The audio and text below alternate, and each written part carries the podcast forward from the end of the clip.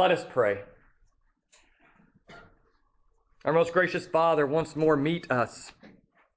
Renew our hearts, renew our minds, renew our ears, that we might hear, and that by hearing we might come to faith. And in coming to faith, know your promises fulfilled in us. So draw near, O Lord. Draw near and make us yours, that we might reflect your Son, our Lord Jesus Christ, to this world.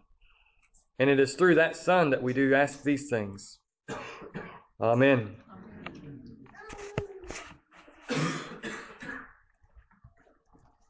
So, as I said there at the beginning of our service, today is the baptism of our Lord the Sunday in which we step back to remember that Christ has been baptized.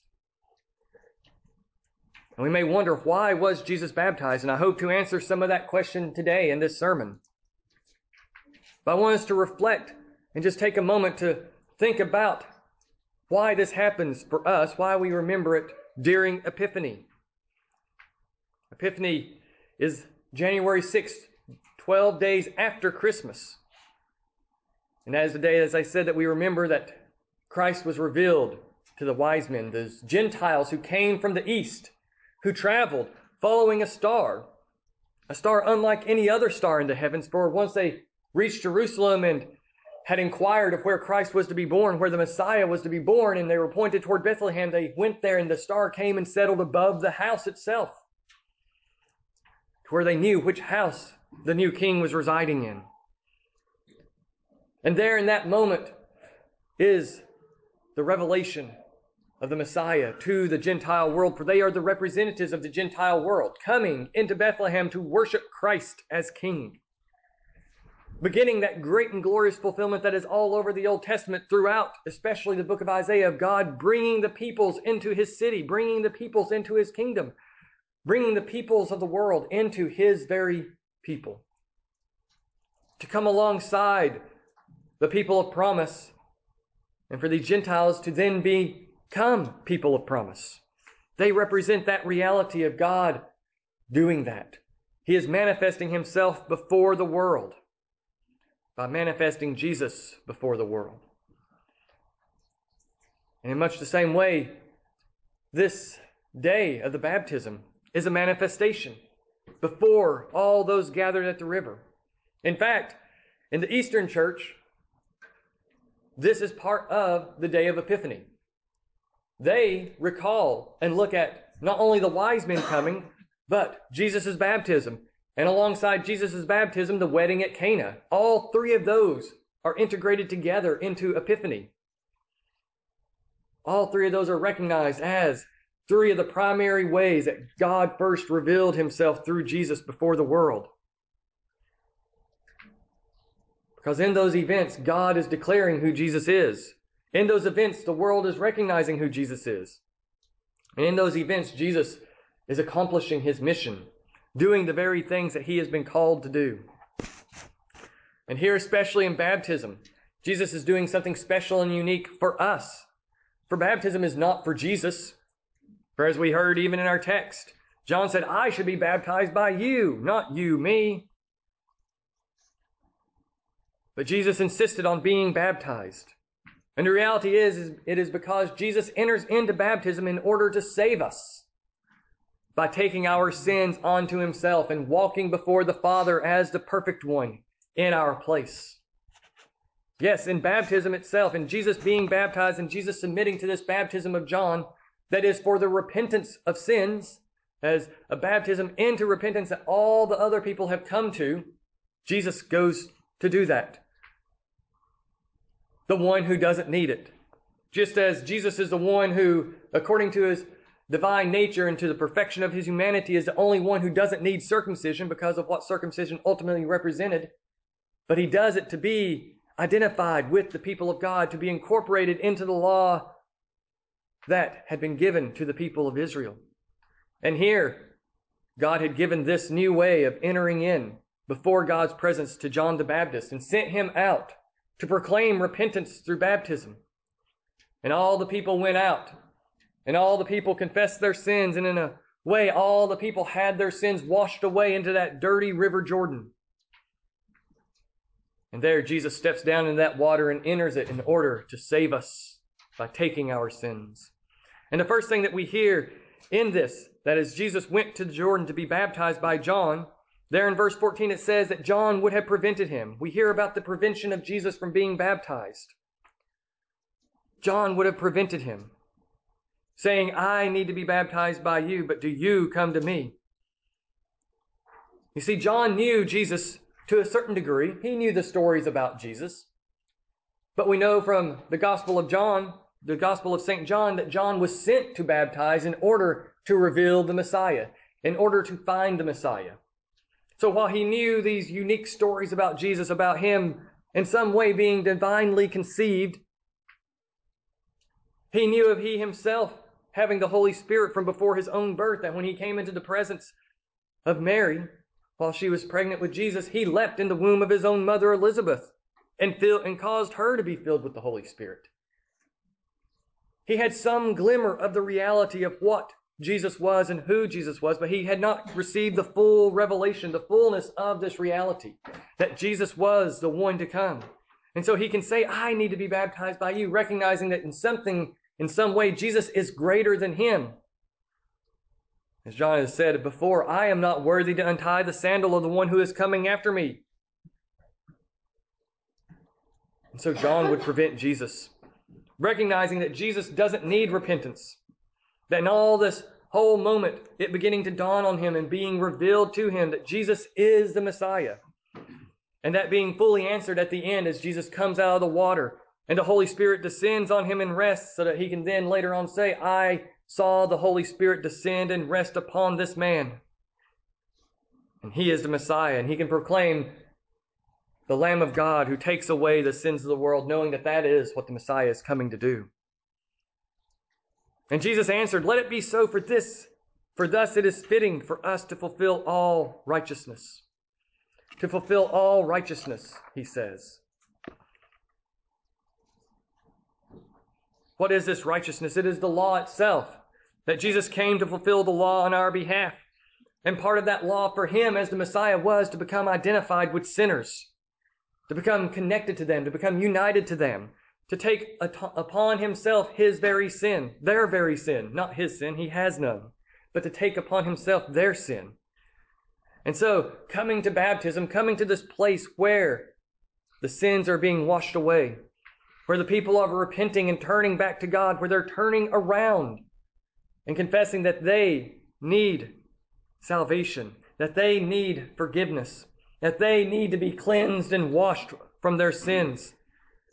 Jesus comes to identify and to become a substitute for the people. for this is the beginning and the entrance into his ministry to come down into this water, to receive the baptism that all those sinners had received, not because he needs repentance, but because he desires to take upon himself their identity, to take upon himself the reality of their sins and carry that burden through his ministry to the cross. One Lutheran pastor years ago, and I'm sure some of you have heard me say this, it's like Jesus is a great big sponge stepping down into the water and soaking up all that sin that was sitting in that water, all that dirty sin. He soaks it up upon himself in order to step out and to move toward the cross. And John begins to recognize that reality. And that he is part of that reality. He is not a co redeemer, but he is simply the one that God had chosen, his vessel to bring about this reality of Jesus' substitution, to let Jesus step forward, to let Jesus become the Messiah, to be shown forth as the Messiah, I should say to be manifested before the world. And that John is part and parcel of that, knowing that he is the one who is to baptize and to see the Holy Spirit descend. And in all of these things, as I keep talking about baptism, it would do well for me just to step back for a moment. As John had tried to prevent Jesus from being baptized, but then baptized him. What is baptism? Where did it come from? I know growing up, it always seemed like it just came out of nowhere in the New Testament. But it's not an unheard of reality. For throughout the Old Testament, God had planted the seeds of baptism, you might say. this connection of salvation and water. And baptism is just a new application of that reality that water and salvation are brought together. That life itself comes from the water. Going all the way back to even Genesis 1.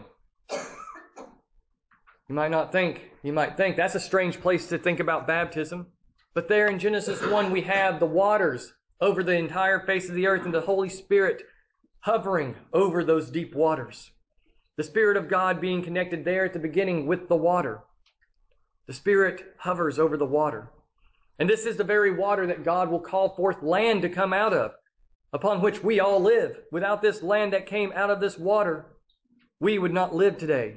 None of the land dwelling animals would live. But even later in verse 20 of Genesis 1, God says, calls forth life out of those very waters. And so there, life, spirit, water are connected together even in creation. The waters brought forth life as well as the land. And it's important because for the Jewish people, for the Israelites, water was a place of chaos. They were not a seafaring people. They avoided the water. They avoided the Mediterranean Sea. They never built great vessels to go sailing across the ocean. It was the place of chaos, the place of disaster. Storms could whip up out of nowhere. It was untrustworthy, and yet, this place that they so often thought of as untrustworthy is the very place that God brings forth life. Yahweh tames the waters at creation and brings forth the land and brings forth the sea animals, brings forth all of the land dwelling animals. Yahweh made the waters do his bidding, and his bidding was to bring life into this world. And in that connection, St. Ambrose reminds us that out of this water life came, but for us, out of the water grace is to come. Grace is to come to us now through baptism. And of course, after that, there is the picture of the flood. There, the flood washing away sin, and yet through that washing away of sin, lifting up in the ark eight souls to be saved. And St. Peter connects that to baptism. And then one of my favorites, jumping forward to Naaman, who was a leper, who was a Gentile who came into Israel looking for Elisha, looking for the great prophet that he might be healed. And Elisha, speaking through his servant, told him to go dip himself seven times into Jordan River, which Naaman was furious about because he had better waters where he was from. Why not wash there? But his own servant finally said, It's just dipping yourself in water. Do what he says. Trust him. He said, You will be healed. And so he does. And Naaman was healed. And there in that water, he came to faith. He came to new life. He is converted by ordinary water to which the promise of God has been attached. Water and life and salvation and spirit that brings that life are all near to one another in the Old Testament. And even more so with the Jordan River, of course, is the crossing of Israel into the land, the promised land, to, to lay hold of it, to lay hold of that promise that God gave them. And so they crossed through that Jordan River. And likewise, Elijah and Elisha, one crossing over it to leave the land so that Elijah can ascend into heaven. And then Elisha crossing back over into the land to begin his ministry with a twofold gift of the Spirit, with a double portion of the Holy Spirit to bring salvation, to bring proclamation, to bring the reality of God into the land. And so, baptism is a place of salvation for us, a place where God's promises are given to us. Because Jesus has been baptized, God has linked this all together throughout His creation, throughout His Old Testament that He gave to us. And here, John the Baptist simply comes forward, taking all those realities, being led by God Himself, to then bring this water as a pouring of life upon the people, to call forth repentance from them, to wash them from their sins through that repentance. And so Jesus is baptized in this same way in order that he can then take those sins to himself so that he can pour out his life at the end for us so that we can then receive it. And so Jesus enters into the water to be baptized. John consents to baptize him. And in verse 16 it says, And when Jesus was baptized, immediately he went up from the water. And behold, the heavens were opened, and he saw the Spirit of God descending like a dove and coming to rest upon him.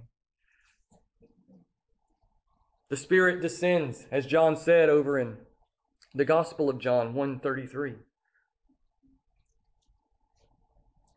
He on whom you see the Spirit descend and remain, he is the one who will baptize with the Spirit. So the Holy Spirit is given to Jesus in his baptism to strengthen him, to build him up according to his human nature, in order that he would go forth and become that one who gives the Spirit to all. The Messiah is the one who is to receive the Holy Spirit on our behalf in order that he can then give that very Spirit to us who believe. As we heard in our Isaiah lesson today from chapter 42, my chosen in whom my soul delights, I have put my Spirit upon him. The Messiah is to receive the Holy Spirit. The Holy Spirit is to descend upon him in order that he could then pour out that Spirit upon those who come to him to those who have been given to him by his Father. I love what this one Lutheran commentator, Charles Schaeffer, said. As the dove first announced to Noah that the waters of the destroying deluge had abated, so this dove announces that salvation has come into the world. You see, Noah sent forth that dove, and it went and it pricked an olive branch and brought it back so that Noah knew that the floods were going away. He knew that salvation had been accomplished and that God was now restoring the earth, renewing all things as that water abated. And so here the dove descends, the Spirit descends in the form of a dove to tell us that salvation is coming into the world and that this Messiah is going to accomplish it for us. Hence, the fact that as we see the Spirit descend upon Jesus in his baptism, we know that the Spirit is linked to our own baptisms. That we ask and pray for God to bless the waters of baptism, that in those waters we might meet him.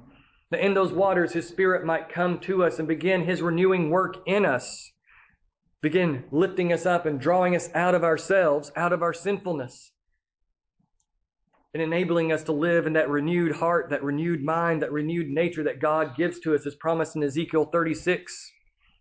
I will sprinkle clean water on them, and they will be clean. I will give them a new heart. I will give them a new spirit. He tells us. That sprinkling of clean water is a picture of baptism. That mysteriously through baptism, the Spirit comes to work upon us to renew our hearts, and it goes back to Jesus receiving that very Spirit in his own baptism. That the Spirit descended upon him to declare him as Messiah and as the one who would send forth that Spirit to all of the people of God. And so that the Spirit descends and rests upon him, that salvation would come into this world. But even more than just the Spirit descending upon Jesus, there is a voice from heaven. There is a proclamation that comes.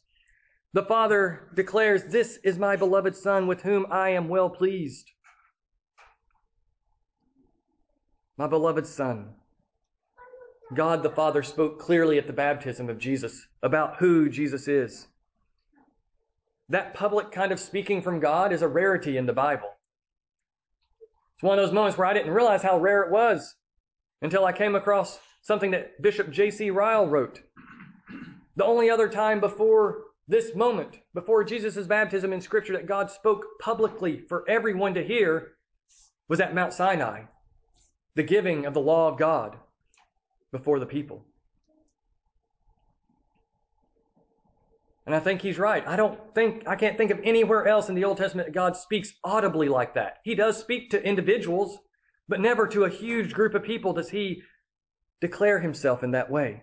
Does he speak publicly? And here, for the first time since Sinai, God speaks publicly and aloud to the people with his own voice, not through another, but he himself speaks, This is my beloved Son with whom I am well pleased. Sinai was the special occasion of the law being given, and here is the special occasion of the Messiah being revealed. The one who will bring salvation, who is the gospel himself, who in fact is the very covenant of God to the people. Again from Isaiah 42 today, I will make you as a covenant to the peoples. The new covenant that God creates in Jesus is Jesus himself. And through Jesus, he comes to renew our hearts because Jesus is the beloved Son, the one with whom he is well pleased. And I love how Isaiah phrases it. The one in whom my soul delights. Jesus is the center of God's joy in this way. Jesus is the one who perfectly accomplishes God's will. Jesus is the one that God is so well pleased with that God says, I will pardon, I will love, I will save all whom he presents to me. He and he alone, my begotten Son, is the appointed Savior of the world, the one with whom I am well pleased. My chosen one, in whom my soul delights, God says. Jesus is the one in which the Father delights. He is overjoyed at his Son taking on flesh, becoming a human being, perfectly fulfilling his will, and now, with this, entering into his ministry and his work of salvation. He is a servant, the perfect servant who will accomplish God's will. The very plan that God had made, that the Son planned with the Father, for they share one will. They are one in that way, and yet two persons. The Father can delight in the work of the Son, for the Son will be that suffering servant that Isaiah speaks of, who will fulfill the perfect will of God on our behalf. He, as I said, is our substitute the one who stands in our stead to suffer the wrath that our sins deserve, though he has no sins of his own. He comes to a baptism of repentance, needing no repentance, but perfectly standing before the Father to receive the very Holy Spirit that we need, the very Spirit that the Father is ready to pour out upon his people. And thus, in that proclamation, in that baptism, the Trinity is revealed. As the Spirit pour, is poured out, that Spirit is the third person of the Trinity, and the second person receives him for us. He is received, the Spirit is received that he might be poured out through the Son. And in that pouring out, unite us to God Himself, that we might become partakers of the heavenly life that is rooted in God Himself. That is why Jesus receives the Spirit for us, so that He can give us the Spirit. And then we can discover and live with that heavenly life from God. And the Father is life, and that life has been given to us by the Son and given to us through the Son. He gives it by receiving the Spirit for us. We don't deserve that Spirit. We don't deserve the indwelling of the Spirit because of our sin, but Jesus receives it on our behalf because we can't. And in receiving Him on our behalf, He walks forward toward the cross to take our sins from us so that we can receive the Spirit by faith.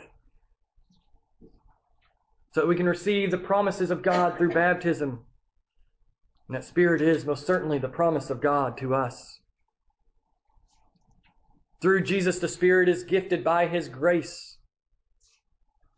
The Father sends the Son, sends the Spirit to the Son, and by the Son and through the Son, the Spirit is given to us. He renews us day by day because Jesus received him as our substitute, but not only as a substitute, but as our representative. He's is our substitute by standing in our place and taking our sins, but he is also our representative before the Father by being the perfect one. He represents us by receiving the Spirit in order to give the Spirit to us, to give us the very righteousness we need in order to receive the Spirit. We get that gift of the Spirit because Jesus gives us his righteousness through that Spirit.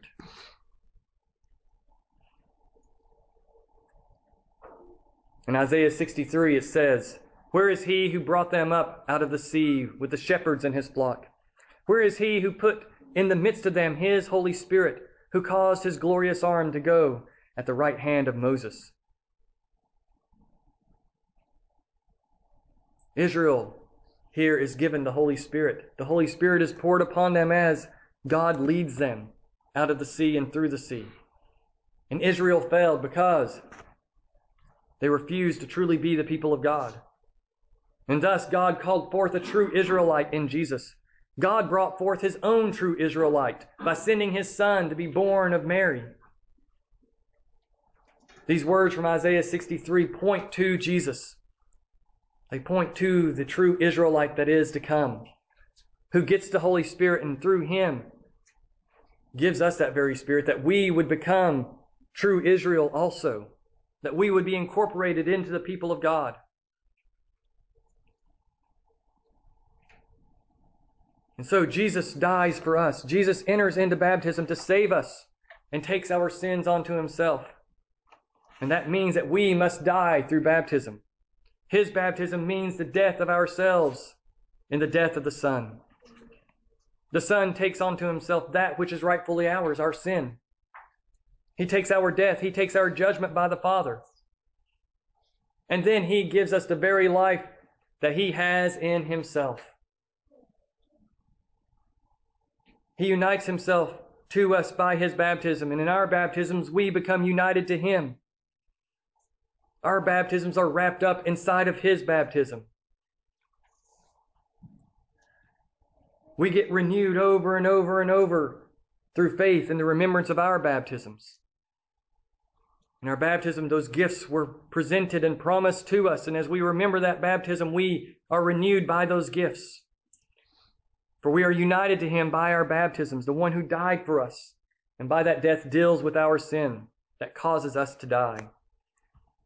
He trades himself for us in his baptism, he takes onto himself our sins again and carries them to the cross so that in our baptisms, we might receive his righteousness and receive his life